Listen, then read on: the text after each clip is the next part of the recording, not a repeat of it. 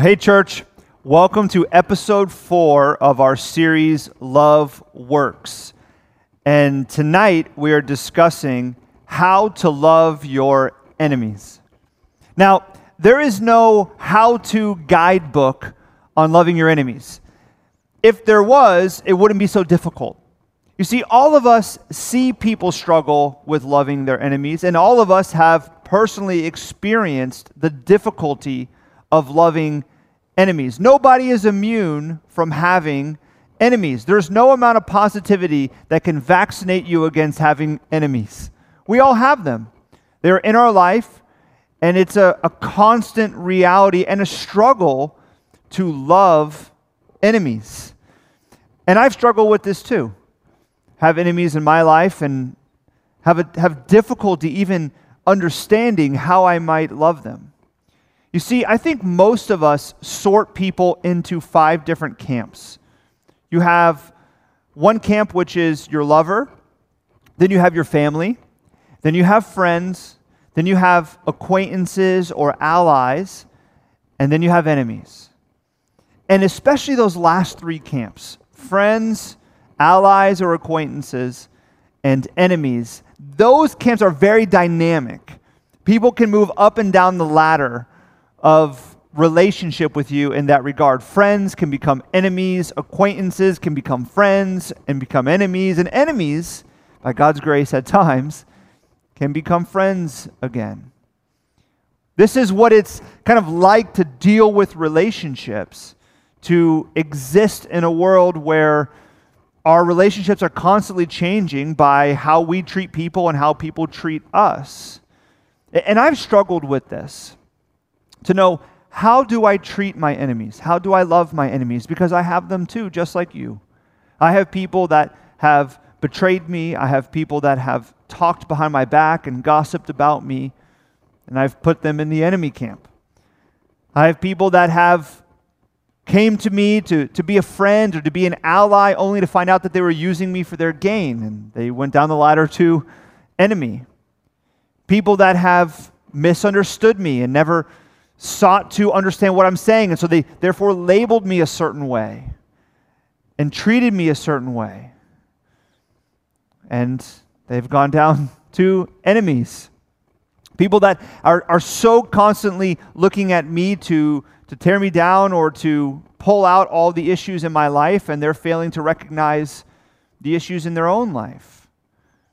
And that person has become an enemy. And I've struggled to understand, you know, how do I love them? How do I treat them? Even at times, to be honest, how do I tolerate them?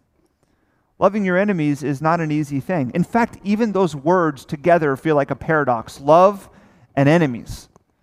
I mean, how do those things go together?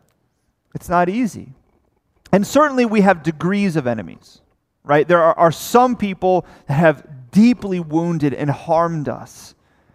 And to even fathom showing any type of love to them is almost impossible. And then there are people that were friends and recently they have become more like enemies because of something that was said or done. And there's degrees to this, but still it, it remains difficult to, to understand how to love. And so most of us don't. We ignore or even we hate our enemies. And oftentimes, what happens is when we put somebody in the enemy camp, we wait for them to prove to us that they're worthy of being taken out of that and becoming an ally or acquaintance once again, or becoming a friend once again. We want them to prove to us, to earn our trust back. We use that word a lot, right? They have to earn our trust back to move back up into a different camp and a different type of relationship with us. This is how oft, most of us function with our enemies. But that's not God's word. It's not what God's word says regarding how we are to treat our enemies, but it's our reality. So, what we're going to dive into tonight is a passage here in Matthew chapter 5 where Jesus talks about loving your enemies. And we're going to unpack how do you do that? What does it look like? What is God's operating method for us as his people and as followers of his way to treat our enemies different than society would tell us, but to love them well. And so God's word comes to us in Matthew chapter 5. Jesus says this in verse 43 through 48. He says, You have heard it said, You shall love your neighbor and hate your enemy. But I say to you, love your enemies and pray for those who persecute you, so that you may be sons of your Father who is in heaven, for he makes his sun shine on the evil and on the good, and sends rain on the just and on the unjust. For if you love those who love you, what reward do you have? Do not even the tax collectors do the same? And if you only greet and if you greet only your brothers, what more are you doing than others? Do not even the Gentiles do the same? You therefore must be perfect as your heavenly Father is perfect. See, here Jesus is speaking about the importance of loving your enemies. Look at verse 46 again with me. Verse 46 says this For if you love those who love you, what reward do you have? Do not even the tax collectors do the same? See, Jesus is saying that a follower of Christ, a person of the kingdom of God, loves their enemies. It is a distinguishing mark of a Christian, of a follower of God, of a person of faith, that they seek to love their enemies. Jesus says here, What is it if you just love those people that love you. If you only love those who love you in return, you are no different from anybody else. Everybody does that. Jesus uses the example here of a tax collector. A tax collector is like a modern day mafia boss. Tax collectors would have roamed around with Roman soldiers at their side and extorted people for money. Like I imagine mafia bosses do with hitmen. And Jesus is saying, even tax collectors, the most immoral, kind of evil of society, at least the way that they're labeled, even they love people that love them in return. So if you don't love your enemies, you are not bearing the very distinguishing mark of a follower of Christ, of a person of faith. To love God is to love your enemies. It's important. Jesus says that again in verse 44 and 45 when he says, But I say to you, love your enemies and pray for those who persecute you, so that you may be sons of your Father, sons and daughters of your Father who is in heaven, for he makes the sun rise on evil and on the good, and sends rain on the just and on the unjust. He says that you're to love your enemies and you're to pray for those who persecute you, so that you may prove that you are sons and daughters of your Father who is in heaven. Meaning, so that you might reveal that you are a child of God.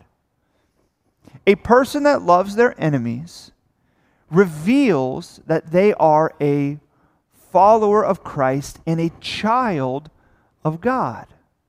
It is a distinguishing mark. And so it's very very important, but not easy to do. Not easy at all.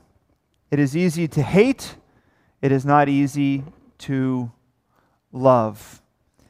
And I love what he says here at the very beginning as well in verse 43.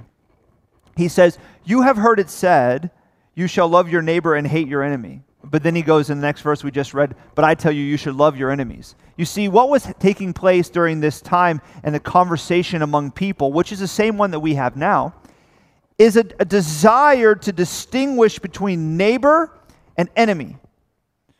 So it's like it's very clear in God's word that it kind of boils down to love God and love others or love your neighbor. And so there's this conversation that Jesus is combating, which is to distinguish neighbor from enemy. Like, yes, of course, you're supposed to love your neighbor. So maybe, as we saw two weeks ago in the story of the Good Samaritan, it could be a stranger. Your neighbor could be a coworker. It could be a literal neighbor that you're to love your neighbor. But there's a difference between neighbor and enemy. That's why Jesus says, You've heard it said, love your neighbor and hate your enemy, but I say, love your enemies. Jesus is saying, Your enemies are part of your neighbors. There is no distinguishing. You don't get to choose to not love your enemies and to hate them. No, you're supposed to love them too because it is, is it a distinguishing mark of a follower of Christ. It is important.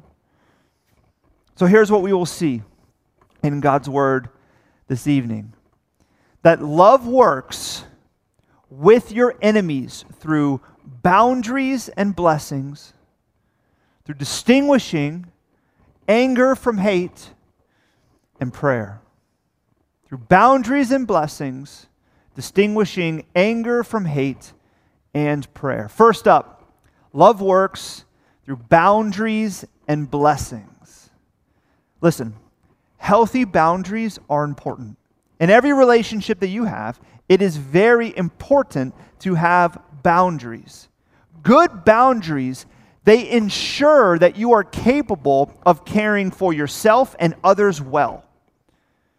Boundaries are important. Jesus had boundaries. He had plenty of boundaries. We read about it time and again. We read about Jesus having boundaries with the crowd that is following him. The crowd is constantly demanding things of Jesus and Jesus is constantly keeping boundaries. He retreats from the crowd. He will sometimes get in a boat with the disciples and go across the Sea of Galilee to a different city to get away from the crowd as they're demanding things upon him. He doesn't fold, he has boundaries. We see Jesus create boundaries with his family, with his brothers and his mother. In Matthew chapter 12, Jesus' mom and his brothers are, are trying to pull him out of ministry and are requesting things of him, and Jesus sets up boundaries. We see Jesus set boundaries with Herod, who would have been labeled his enemy. Herod wanted him dead. And when Jesus is arrested before he's crucified, he's taken to Herod, and Herod is demanding that he answer the question and to reveal and show a sign why he's the Son of God, and Jesus gives no answer. And it says this that Herod, and remember this, he held him in contempt. He hated him. But Jesus sets a boundary that he will not cross. Jesus even sets boundaries with his greatest enemy, the devil himself. When Jesus goes into the wilderness to fast and pray, and the devil comes to tempt him, Jesus sets up boundaries. The devil is constantly trying to push on those boundaries. He's trying to get Jesus to, to reveal certain things, to show certain things, to reveal his glory, his power, to follow his leading. And Jesus constantly maintains a boundary. And he says, you do not put the Lord your God to the test. Jesus maintains healthy boundaries with friends, with crowds of people, with his family, and with enemies. You see, good boundaries are important, and having good boundaries with enemies is wise. It's wise. Jesus reveals that. But here's the key. Here's the key. It's important to create boundaries but still be able to bless. To have boundaries, but still be willing and capable of blessing. Romans chapter 12, verse 14 says this Bless those who persecute you, bless and do not curse them. Your enemies, the people that curse you, the people that persecute you, the Apostle Paul says in Romans, bless them. Well, here's the question What does it mean to bless those who persecute you? How do you bless your enemies? How do you do that? Well, Jesus tells us in the earlier part of Matthew chapter 5, our passage this evening. He says this in verse 38 You have heard it said, an eye for an eye, and a tooth for a tooth. But I say to you, do not resist the one who is evil, but if anyone slaps you on the right cheek, turn to him the other also. And if anyone would sue you and take your tunic, let him have your cloak as well. And if anyone forces you to go one mile, go with him two miles. See, Jesus is saying something very striking here. See, the Jewish audience that Jesus is speaking to understood that their system of justice was very fair, it was equitable. I mean, an eye for an eye, a tooth for a tooth. There is equality there. It is a superior form of justice compared to the other nations of the day, where it's not an eye for an eye, it's an eye for your head. So Jesus says, You've heard it said, an eye for an eye, a tooth for a tooth. But then he says that you're to bless. See, we don't operate in that fashion. We operate maybe an eye for an eye a tooth for a tooth. Sometimes our justice that we enact and we desire is fair and equitable, but not always. Oftentimes we operate like the other nations. You know, we're harmed and we want to inflict harm on other people because when we're hurt, when we're affected, when we're cursed, when we're persecuted, when someone becomes an enemy in our life, now what do we want? Vengeance. We want revenge. And maybe we don't carry it out, but we want to see it vengeance. And vengeance is a destructive illness of the heart. Jesus knows this and he's preaching against it. It is a very destructive illness of the heart. And vengeance is fueled by offenses. When someone offends you, when they curse you, when they persecute you, it fuels this vengeance, this bitterness, this resentment and it leads you to close off your heart and to create a barrier around your heart where you want to see harm and pain inflicted on the, your enemy that has hurt and wounded you. But listen, don't build a fence because of an offense. Say it again. Don't build a fence because of an offense. Try to say that really fast. It's very difficult. I tried it earlier. Don't build a fence because of an offense. See, when you build a fence around your heart because somebody has offended you, what happens is you begin to harbor bitterness, you begin to hold on to revenge, your heart begins to harden, you are incapable of loving them. All you're really capable of doing is hating them and wanting to see revenge, wanting to see retaliation, wanting to see them have the same kind of pain inflicted upon them that they inflicted upon you. When you build a fence around your heart because of, a, of an offense, it is destructive to your heart. It's destructive to your relationships as well. It's destructive to so many things. It will affect your relationships, even your good ones, when you build a, a fence around your heart because of an offense. It will affect your mental health, keep you from experiencing peace. You'll feel the weight of that vengeance and desire for retaliation. It will lead you to a distorted view of love. A view of love which is if I'm not feeling like we're in a good relationship, if I'm hurt, if I'm feeling negative emotions towards you, you have to earn my love back. It's a distorted view of love. And it will even lead you, if we're honest, it will lead you to celebrate when your enemy fails, to celebrate when your enemy is in pain. It's destructive, it destroys your heart, it will isolate you from love and from peace. See, what Jesus is saying here, he's combating that, that internal desire that we feel towards an enemy to hold on to vengeance to want to see retaliation, to build a fence around our heart towards them to keep them out. To have a boundary is good, but not build up a fence where you're incapable of, of loving them, where you just have bitterness and revenge. Jesus is saying, let go of that. Let go of that. Why? You can let go of it because it's not yours to hold on to. Romans chapter 12, verse 17 through 21, the Apostle Paul understood this. He says this Repay no one evil for evil, but give thought what, what is honorable in the sight of all. Give thought to do what is honorable in the sight of all. Don't repay evil for evil. You've been harmed, you've been persecuted, you've been cursed. Don't rep- repay evil.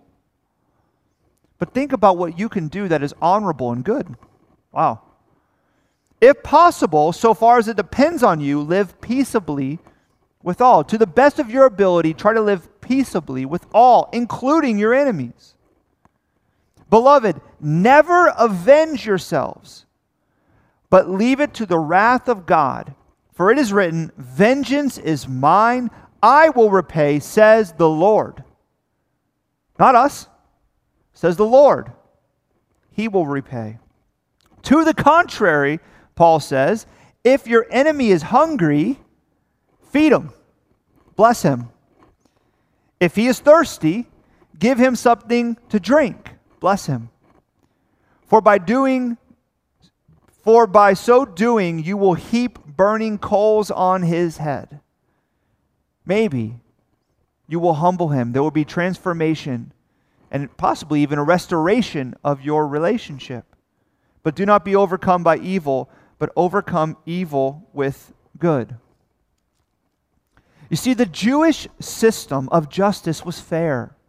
It felt good eye for an eye, tooth for a tooth. Jesus says, turn the other cheek. You've been harmed, you've been wronged, you've been hurt, you've been persecuted, you have an enemy. It's good to have a boundary, that's wise. But don't build a fence to where you harbor bitterness and anger and hostility and seek vengeance and retaliation. Turn the other cheek. Bless them. You see, don't seek fairness, seek to bless. Wow. Don't seek fairness with an enemy, seek to bless them. If they're hungry, feed them. If they're thirsty, give them something to drink. If they want to sue you and take your tunic, give them your cloak too. If they try to force you to go a mile, go the extra mile. Have boundaries, yes, but bless. And many of us, even thinking about this, we struggle to consider how we might do this.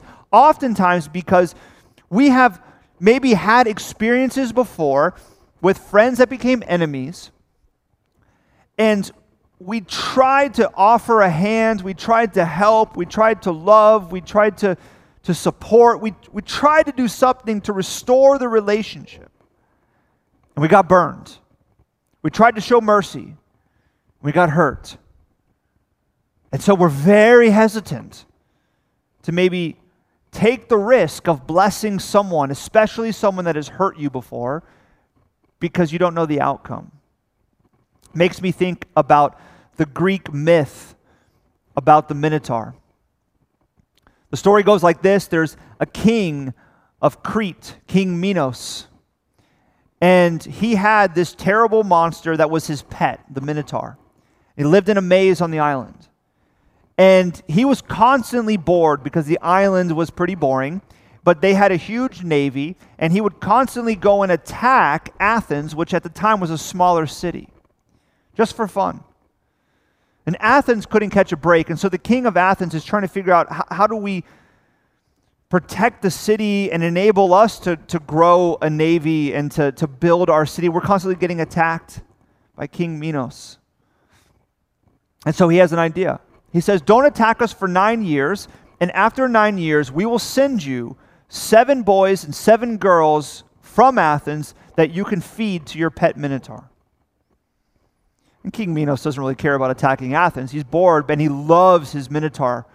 So that's a great deal. So they don't attack for nine years, and the nine years is up, and now it's time to send the boys and girls. But the prince feels like this is an unfair deal, an unfair arrangement, and he wants to help establish Athens. So he says, Send me as the seventh boy, and I will go and I will defeat the Minotaur. Prince Theseus. So he goes across and he gets there, and when he gets there, the princess sees him and she falls for him and has compassion and mercy towards him. Princess Ariadne. And so she slips him a note and says, I know how to defeat the Minotaur. Meet me later tonight. And she meets with him. And he says, Listen, how do I defeat the Minotaur? And she says, Take this string and take this sword. Hide it inside of the maze. And when you go in in the morning with the boys and girls and they close the door behind you, tie the string around the doorknob. Keep the children near the door. You go with the string through the maze and the sword. When you find the Minotaur, slay the Minotaur and then follow the string back. The only thing I ask of you is that you take me off the island with you because I want to go to Athens. I hate this island. I'm so bored here. He agrees. It's all set up, it goes according to plan. Follows the string, takes a sword, kills the Minotaur, goes back. The children are saved. They, they escape quietly to their ship. He takes the, the princess with him, and they sail off of Crete on their way to Athens. Sounds like it's a hero story. But they stop on this small island to get new supplies. The princess is bored on the ship, so she's, I'm going to get off on the island. So she goes off, she looks around. There's really nothing to do on this small little island. She falls asleep. Prince Theseus gets the children, gets on the boat, sails off quietly, and leaves her there. He goes off to Athens. That's how the story ends. See, she thought she was going to get Athens, and she got a small island by herself. She thought that this prince was honorable, only to realize he was very much the opposite. She showed mercy and compassion and literally saved the life of this prince, and he showed her no concern and no generosity. See, I think a lot of us feel like the princess. We feel like Princess Ariadne where, where we, we show compassion to people, we show mercy to people, we, we, we, try to help save people's lives and direct them in the right path, we give them instructions that lead to life. We put ourselves out there, and then we get burned, then we get hurt, and we receive no generosity in, in, in response. We have people that don't even care for us. And so now we approach relationships very reluctantly, especially with enemies. Is it worth the risk? I don't know the outcome. What if, what if what I do for them and what if showing love for them enables them to harm me? We fear that, that tension. And Jesus says this Bless those who persecute you. Bless those who persecute you. Keep giving the string out Keep arming even your enemies with the very sword they need to destroy the monsters in their life. Keep giving people the instructions that lead to life, even though you don't know the outcome for yourself. It's not love your neighbor and hate your enemy, it's love your enemies and bless those who persecute you. And I think many of us never even get to this point where we're capable of having healthy boundaries and blessing our enemies because we have failed to distinguish anger versus hate. We are so clouded with hate, and we have not distinguished it from anger, that we cannot approach a place to have healthy boundaries and where we're capable of, of blessing our enemies. See, anger and hate are two different things, or you could say contempt Anger and contempt, two different things.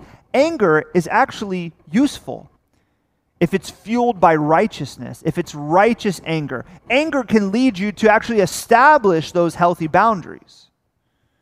Anger says, I care about this, or I care about this person, and that's why I'm angry at the destructive patterns in their life. But hate and contempt is very different. A- hate and contempt is anger plus disgust. It's disgust. It's to say, this person, this issue is beneath me. I am unconcerned. I care nothing of it. That is what it means to hate. You see, Jesus shows anger all the time. He shows anger. Not contempt and not hate and not disgust. He shows anger. When Jesus comes into the temple, which is supposed to be a house of prayer, and yet it's become a den of robbers, this marketplace, Jesus flips over the tables in anger to prove a point, to lead people back to a path of healing, to, res- to restoration with each other and with God. It's righteous anger. He could have walked in, if he had hate, if he had contempt, he would have looked at it and just walked out like, these people, I'm going to leave them to their own disgu- destruction. They're beneath me caring about. But he didn't. We see Jesus get angry when the disciples try to keep the children from him. He says, No, let the children come to me. You don't understand. We see Jesus get angry at the religious leaders who are putting rules, unnecessary rules on the people. We see Jesus get angry when people have self righteousness and selfish ambition. We see Jesus display anger, but never contempt or hate or disgust. In fact, we read in Ephesians 4:26, this is so interesting. The apostle Paul says, "Be angry and do not sin." Be angry and do not sin. How can you be angry and not sin? See, you sin when your anger attaches disgust to it. That's when it becomes hate and contempt. When your anger leads you to have disgust, to think that you're above someone else, that their problems are not your concern. When you lose your ability to care. And this is where we struggle. I, I'm on, I'll be honest, I'm in this too. We're all in this boat that we have this habit of hate. We have a habit of hate. It is all around us. Contempt and hate, we're constantly being fed it. It is constantly before our eyes. And if we're honest, we're consuming it. What, what kind of contempt do we see around us? We see political contempt, we see relational contempt, we see workplace contempt. We even see contempt in the comment sections on YouTube or even on Yelp. Disgust for the restaurant because the server took five extra minutes to bring the drink that I was entitled to receive in this amount of time. We are in a habit of hate because it's all around us. And we're constantly consuming it. And it is very difficult to break. We're actually addicted to contempt. We're addicted to hate. And an addiction is very difficult to break. See, whether it's an addiction from substance abuse to TV watching to, as we're discussing here, hate and hate towards enemies, it's difficult to break because we will choose suboptimal, we will make suboptimal decisions that we know will affect us negatively in the, in the long run because we know that the barrier, the hurdle is so high to jump over in the short term to break that habit. And so that's why we'll say things like, man, I'll change tomorrow. I'll stop tomorrow. I'll think different tomorrow. I'll treat them different next time. It's always tomorrow. It's always the next time because we're in a habit that's hard to break. We're in a habit of hate. It's why it's so hard for us to love our enemies. Because if we're honest, we're addicted to hating our enemies. It feels good. It feels like justice. It feels like equity. But it's not the way we're meant to live. We're meant to have healthy boundaries, to bless, to have anger, but not hate. And so, how? How can we actually love our enemies? How can we actually distinguish rightly from anger and hate and seek to break that habit of hate that we may have towards people in our life?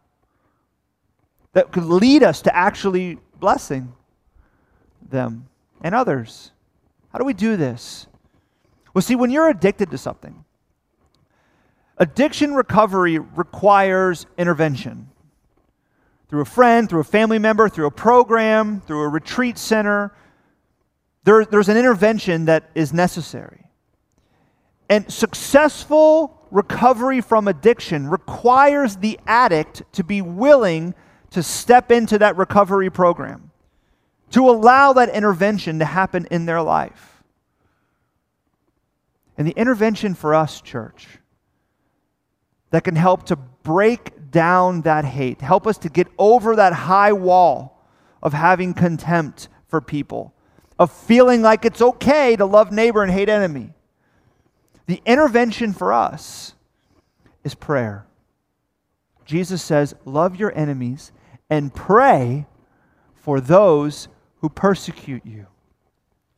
Pray for those who persecute you. We need the intervention of prayer, and we need to actually be willing to pray for our enemies. We need to be willing to pray for our enemies. Verse 44, as Jesus says, Love your enemies and pray for those who persecute you. This is so challenging, though. It is challenging. But if you are willing to commit to praying for your enemies, you allow that intervention in tonight, you will see that it is freeing and it is humbling. When you pray for your enemies, it will free you. It will free you from holding on to revenge. It will free you from feeling like you need to sit on the seat of judgment. It will free you from that distorted view of love that you're maybe bringing into other relationships. It will free you from carrying the wounds of that relationship into others too. It will free you and it will humble you. You see, when you pray for your enemies, it humbles you in two ways. It reminds you that you are also viewed as an enemy by other people. There are other people that you have hurt and that you have wronged, that you have cursed, that view you as an enemy. Reminds you that you're flawed, that you're broken, that you make mistakes in relationships that have negatively affected other people. And it reminds you that you were once an enemy of God too. That you're an enemy to other people because of your sin and your poor decisions in relationships, and you were at one time an enemy of God. It humbles you. That's why Jesus, I think, says in verse 48 something that kind of it kind of jumps out. Telling you to love your enemies and pray for those who persecute you, that this is a distinguishing mark of a follower of Christ. He says in verse 48, look at this. You therefore must be perfect as your heavenly Father is perfect. Well, we've already failed at that in so many ways, but certainly in this way, loving our enemies. None of us can perfectly love our enemies. So what Jesus is saying here? See, he's telling us that the path of perfection is not walked through your own effort. The path of perfection is not walked by you saying, I'm just going to get better this week at loving my enemies. You will fail at that every time, just like me. The path of perfection is walked through prayer to the one who is perfect in your place. The path of perfection is walked through prayer that frees you and humbles you because you're praying to the very one who was perfect in your place. It reminds you, this path of perfection as walked in prayer, that you did not deserve any blessings, and yet you were blessed with the greatest gift of all, the gift of salvation. 2 Corinthians 5:21 says this, "For our sake he, God the Father, made him, Jesus Christ, to be sin who knew no sin, so that we, so that in him we might become the righteousness of God." Jesus became sin so that we might be the righteousness of God. We have received the greatest gift the gift of salvation, the gift of the righteousness of Christ. And Jesus became our sin so that we might be righteousness, that we might no longer be called enemies of God, but as we said last week, friends of God. The Apostle Paul says in Romans chapter 5, verse 10 For while we were enemies, we were reconciled by God to God by the death of his Son.